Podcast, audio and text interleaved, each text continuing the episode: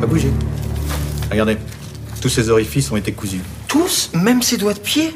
Les doigts de pied, c'est pas un orifice. Ah oui? Et pourquoi on dit se faire prendre les pieds par tous les trous? On me dit pas ça.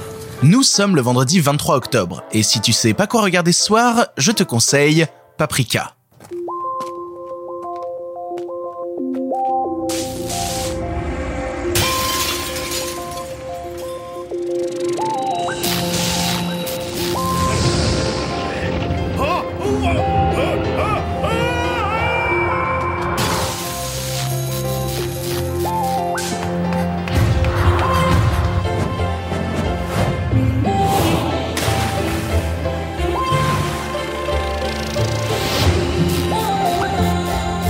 C'est vendredi, vendredi c'est le jour où je te parle de films qui vont te claquer la gueule si bien que t'auras besoin du week-end pour t'en remettre, et j'avais envie cette semaine de te parler d'un réalisateur qu'on a déjà abordé dans l'émission, à savoir le réalisateur japonais Satoshi Kon, et de son dernier long métrage sorti en deux mille six, Paprika. Dans l'émission, on avait déjà eu l'occasion de parler de son premier long métrage Perfect Blue, et là nous allons aller complètement à l'opposé puisque nous allons parler de son dernier long métrage Paprika, parce qu'hélas, euh, Satoshi Kon nous a quittés en deux mille dix, des suites d'un cancer du pancréas. On aurait aimé voir d'autres longs métrages du bonhomme, on est très triste de cette disparition encore dix ans après, parce qu'il nous a laissé sur Paprika qui est un absolu chef-d'œuvre. Si je devais te résumer rapidement Paprika, Euh, je te dirais que Christopher Nolan n'a pas inventé grand-chose quand il a fait Inception.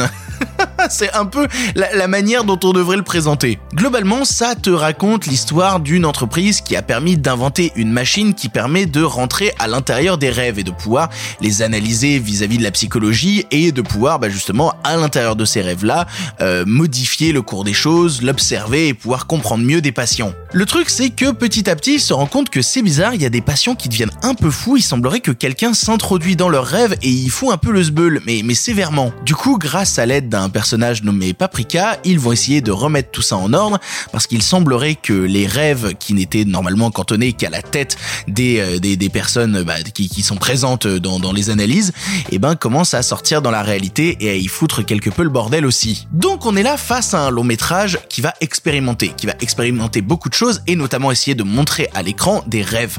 Et c'est quelque chose qui est, qui est tellement personnel, c'est quelque chose qui est tellement ancré en nous que c'est toujours compliqué de les imager au cinéma sans tomber bah, dans quelque chose D'un, d'un, d'un peu d'un, d'un peu putassier ou d'un peu raté. On peut penser ce qu'on veut d'Inception et apprécier le film ou quoi, il n'empêche que quand on rentre à l'intérieur de la tête des gens, et ben leur rêve c'est ben bonjour je suis dans un hôtel Ibis ou bonjour je suis dans la neige, autant dire qu'on n'est pas sur des rêves ultra évolués. Alors que là justement non, on expérimente et on va très très très très très très loin dans les rêves, en créant des, des, des personnages fantastiques complètement euh, over the top, en, en créant des univers qui soudainement se retrouvent déformés, qu'on peut briser, qu'on peut passer à travers. Du coup quand on regarde Paprika, et ben on te demande de faire face à des rêves, à des rêves que tu ne contrôles pas et qui d'habitude sont, sont tellement personnels que bah, t'as jamais réussi à vraiment les imager. Bah là, on met des images dessus, on met des dessins dessus et ça devient parfois tellement fucked up qu'on peut rester en dehors et se dire je comprends pas, je comprends pas, c'est juste taré. Et pourtant, si tu rentres dans le, dans, dans le film, si tu rentres dans Paprika sans, sans mauvais jeu de mots, et ben tu te retrouves vraiment à, à, à vivre une expérience de cinéma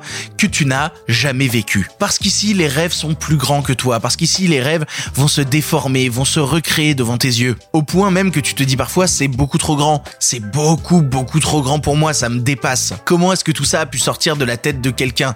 Bah c'est sorti de la tête d'un génie qui s'appelle Satoshi Kon. Je te parlais à l'époque, quand je te parlais de Perfect Blue, euh, d'un film très mature et d'un film euh, parfois très premier degré dans sa violence. Ici c'est pas du tout le cas. Alors attention, c'est pas nécessairement un long métrage que je conseillerais à des enfants, c'est pour ça qu'ils se retrouvent pas dans, dans la catégorie pour toute la famille.